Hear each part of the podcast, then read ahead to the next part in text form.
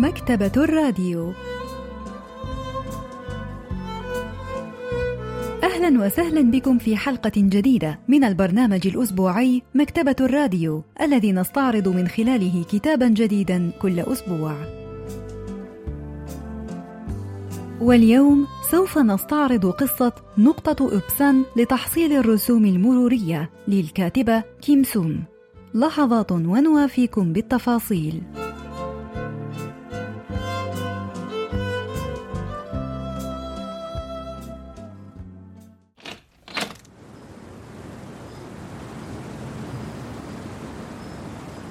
يقع مركز الشروق لرعاية كبار السن بالقرب من نقطة إبسان لتحصيل الرسوم المرورية، وهي قريبة للغاية، حتى أن الأمر يبدو وكأن النقطة تؤدي مباشرة إلى رواق دار الرعاية. افتتح مركز الرعاية في الربيع الماضي، وبالقرب منها تقع قاعة للجنازات ومحرقة للجثث وقاعة لحفظ رماد الجثث، يديرهما زوج أخت مدير مركز الرعاية. بمجرد أن تسجل في مركز الشروق للرعاية تستطيع أن تمر بكل الخطوات بدءا من الفراش وحتى قاعة الجنازات ثم المحرقة وأخيرا قاعة حفظ الرماد.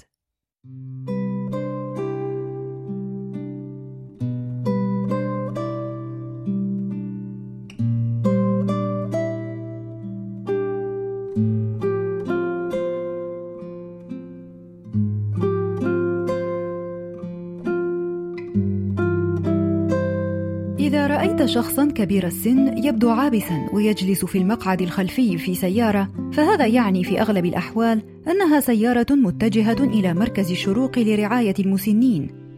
كانت تخمن المسافة التي قطعها ذلك الشخص المسن اعتمادا على المبلغ الذي يجب أن يدفعه في نقطة تحصيل الرسوم على الطريق.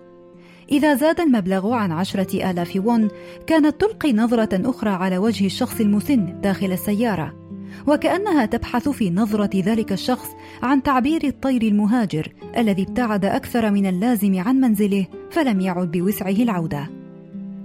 نشرت قصة نقطة إبسان لتحصيل الرسوم المرورية للكاتبة كيم سوم عام 2015 وقد أنشئت نقطة إبسان لتحصيل الرسوم قبل خمسة أعوام.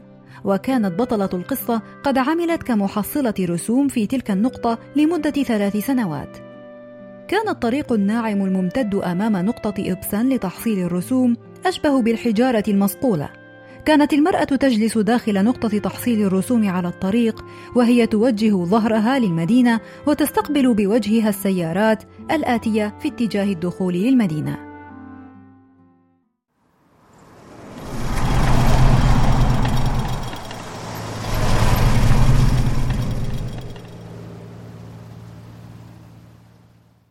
مرت سيارتان من نقطة تحصيل الرسوم الإلكترونية دون أن تتوقفا. مرتا بسرعة وكأنهما في مطاردة. أغمضت عينيها ثم فتحتهما وهي تستشعر الحجرة الصغيرة من حولها وهي تحتويها كقشور القشريات بينما تهتز بفعل انفجار ما. بدا وكأن هناك نقطة ألم معينة عند ممر التحصيل الإلكتروني. وكلما مرت سيارة على تلك النقطة بالذات اهتزت نقطة تحصيل إبسان كلها. كانت بطلة القصة قد انتقلت للعيش في تلك المدينة بعدما تخلت عن حضانة ابنها في أعقاب طلاقها.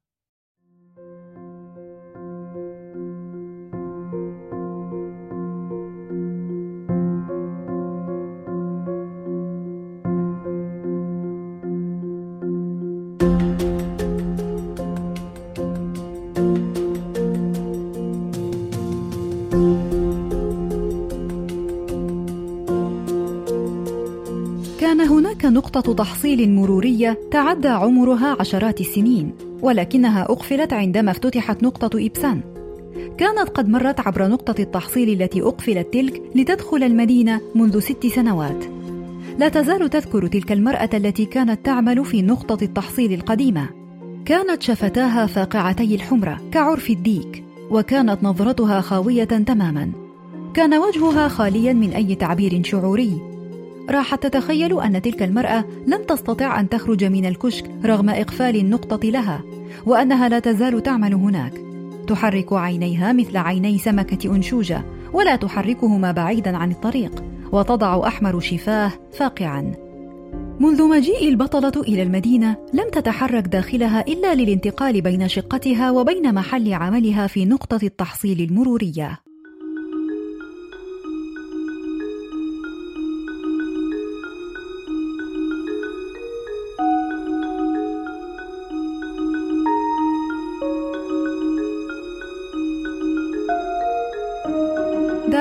فضول حول ما يشعر به المرء حين يمر من نقطة إبسان المرورية. لم تكن قد غادرت المدينة مطلقا منذ اليوم الذي دخلتها فيه عبر نقطة التحصيل المرورية التي أقفلت قبل ستة أعوام. شعرت أن وصولات التحصيل المروري التي تكومت كأوراق اللعب داخل الكيس البلاستيكي الكبير تشبه الفواتير التي تنتظر الدفع التي ترسل إليها في كل دقيقة من حياتها. وقد تجمعت في أكوام أمامها. غادرت إحدى الشاحنات المدينة من خلال حارة التحصيل الإلكتروني. كانت الأغراض المنزلية المحملة فوق الشاحنة تبدو كأغراضها هي. ربما حملت الأغراض التي تؤثث الاستوديو الذي تعيش فيه على ظهر الشاحنة لترسل إلى مدينة أخرى بينما لا تزال هي تعمل في كشك التحصيل المروري.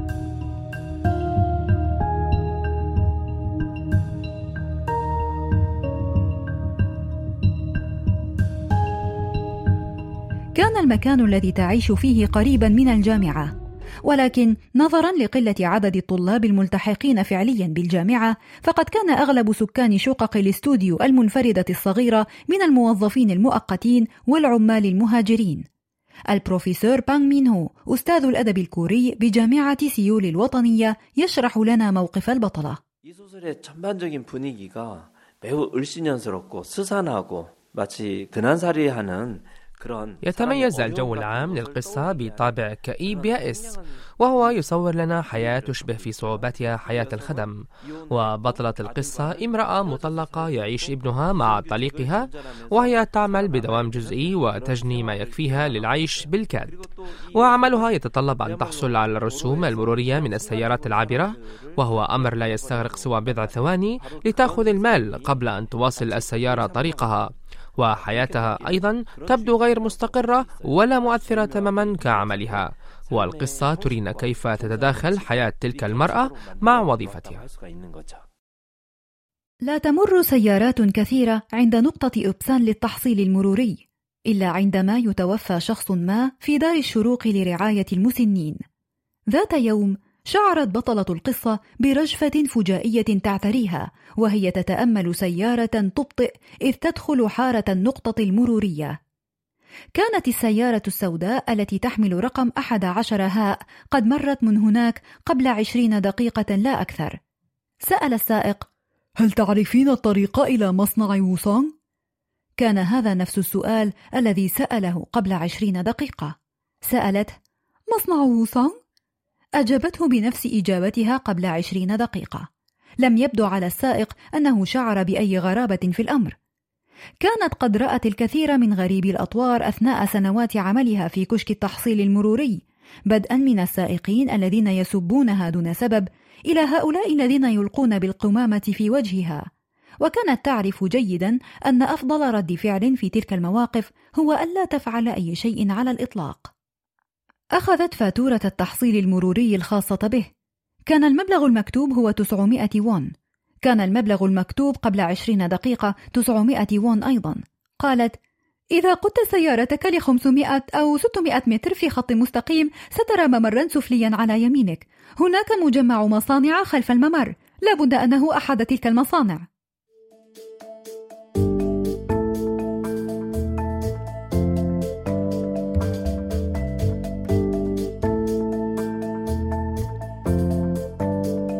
أعطته نفس التعليمات التي كانت قد أعطتها له قبل عشرين دقيقة.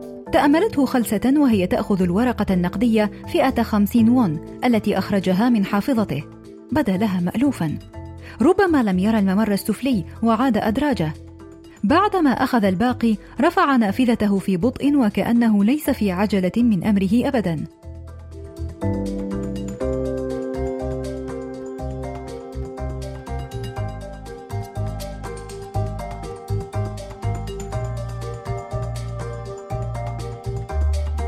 تأملت السيارة السوداء وهي تخرج من ممر نقطة التحصيل المروري وتذكرت ما سمعته في اليوم السابق من زميلتها أونيونغ التي تعمل أيضا كمحصلة مرورية هل سمعت عن مصنع سامهان؟ سألني رجل عن الطريق إلى مصنع سامهان ولكنني لم أكن أعرف الطريق ألا تجدين الأمر غريبا؟ أن يسألني عن الطريق وهو يملك جهاز جي بي إس كما أنه مر بكشك التحصيل المروري خمس مرات أتظنين أنه معجب بي؟ طبقا لكلام أونيونغ فقد مرت نفس السيارة من نقطة أوبسان للتحصيل المروري خمس مرات بين الساعة الثانية والخامسة فجرا.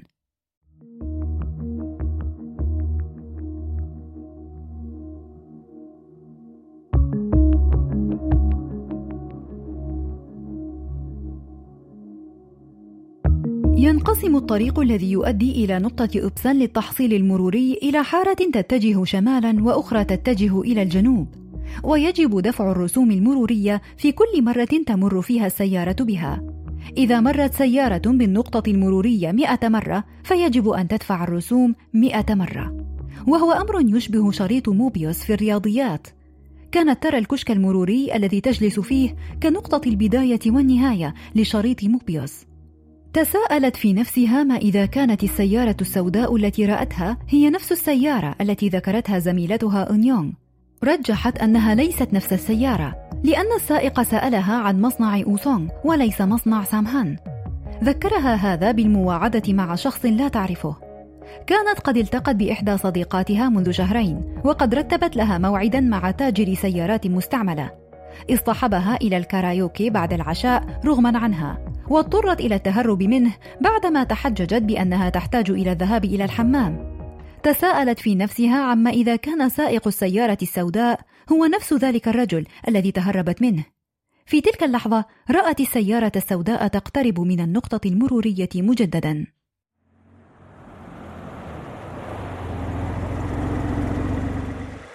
هل تعرفين الطريق إلى مصنع يوسونغ؟ مصنع يوسونغ؟ أخبروني بأنني أستطيع أن أعرف الطريق إذا سألت عند نقطة أوبسان المرورية. حسنا، تستطيع الوصول إلى مصنع يوسونغ إذا ظلت السيارة السوداء تظهر عند نقطة إبسان كل عشرين دقيقة وكأن نقطة إبسان كانت تقع حقا على شريط موبيوس قالت لنفسها إن الطريقة الوحيدة للخروج من هذا الشريط الذي لا ينتهي هو بقطع الشريط نفسه إذا قدت سيارتك لحوالي كيلومتر ستجد مفترق طرق ينقسم إلى ثلاث حارات. انعطف يمينا وقد ل 500 متر ستجد متجر أثاثات كبير. واصل القيادة لمئتي أو 300 متر بعده. ستجد قضبان حديدية. اجعل القضبان الحديدية على يمينك وواصل القيادة. هكذا وصفت له طريقا مختلفا عن الطريق الذي وصفته له قبل عشرين دقيقة وقبل أربعين دقيقة وقبل ستين دقيقة. لكن الرجل لم يبدي أي تعجب من الأمر تابعت سر مع القضبان الحديدية حتى ترى موتيل بولاند موتيل بولاند؟ هل ذهبت إلى هناك من قبل؟ ماذا؟ لا هزت وجهها المحتقن يمنة ويسرى في عنف لقد غيروا اسمه من موتيل بولاند إلى موتيل الأحلام واصلت الكلام وكأنها لم تسمع ما قاله ثم أخذت منه العملة فئة خمسين وون لم يكن الطريق الذي وصفته له يقود إلى مصنع يوسونغ بل إلى بوابة موندوك للتحصيل المروري. لو كانت تعلم الطريق إلى نقطة التحصيل المروري المقفلة التي كانت المرأة ذات طلاء الشفاه الفاقع تعمل فيها لكانت قادته إلى هناك. ربما لا تزال المرأة ذات الشفتين الشبيهتين بعرف الديك تعمل هناك. إن كانت لا تزال تعمل هناك أكانت ستصف له الطريق إلى ووسونغ عشرة أو مئة أو ألف مرة دون كلل أو ملل؟ بدون أن تغير من تعابير وجهها وبابتسامة ترسمها على شفتيها الشبيهتين بعرف الديك؟ كانت بطلة القصة قد عملت في نقطة موندوك للتحصيل المروري بدوام جزئي لمدة ثلاثة أشهر، وفي آخر أيامها هناك احتفلت مع زملائها وشربت حتى الثمالة، وقد اصطحبها مدير النقطة وهي في حالة من الإغماء إلى موتيل بولاند.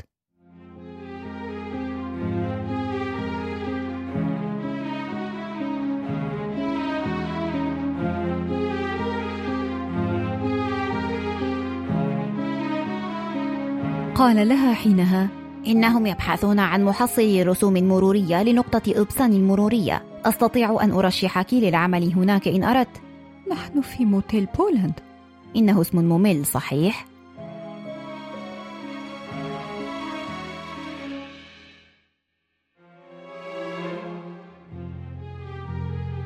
كانت تشعر بالنعاس الشديد لأنه لم يكن هناك سيارات تمر بالنقطة. هنا فتحت زميلة لها كشكها وعرضت عليها وجبة خفيفة. بالمناسبة ما اسم تلك النقطة المرورية الأخرى؟ أعني تلك التي أقفلت. اسمها نقطة إبسن لا لا أعني الأخرى التي أقفلت. قلت لك كان اسمها إبسن أنا أعرف جيدا لأنني عملت هناك لأكثر من عشرين عاما. شعرت بالارتباك. كانت تعلم أن النقطة ربما عملت بنفس اسم هذه النقطة. ولكن حقيقة أن النقطة التي أقفلت تقع بالقرب من النقطة التي تعمل فيها حاليا جعلتها تشعر بالدوار.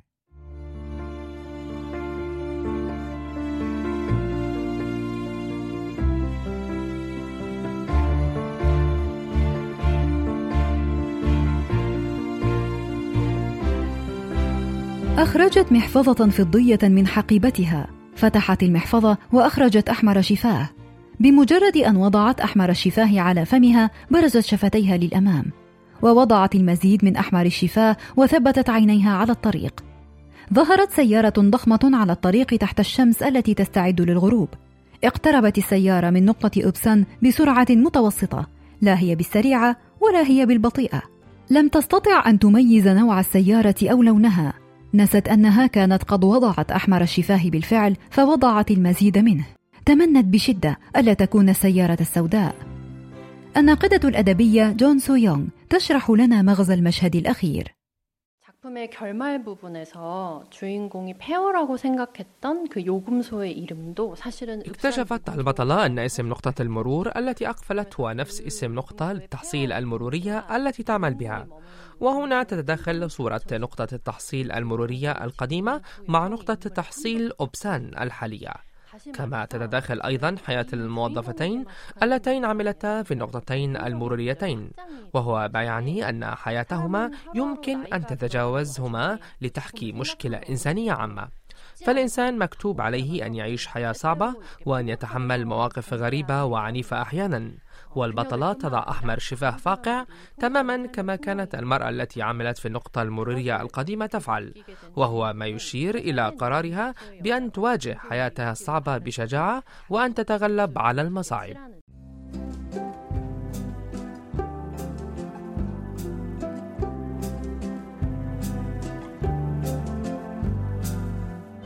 استعرضنا معا قصة نقطة إبسان لتحصيل الرسوم المرورية للكاتبة كيم سون وإلى اللقاء في الأسبوع المقبل مع كتاب جديد ومبدع جديد.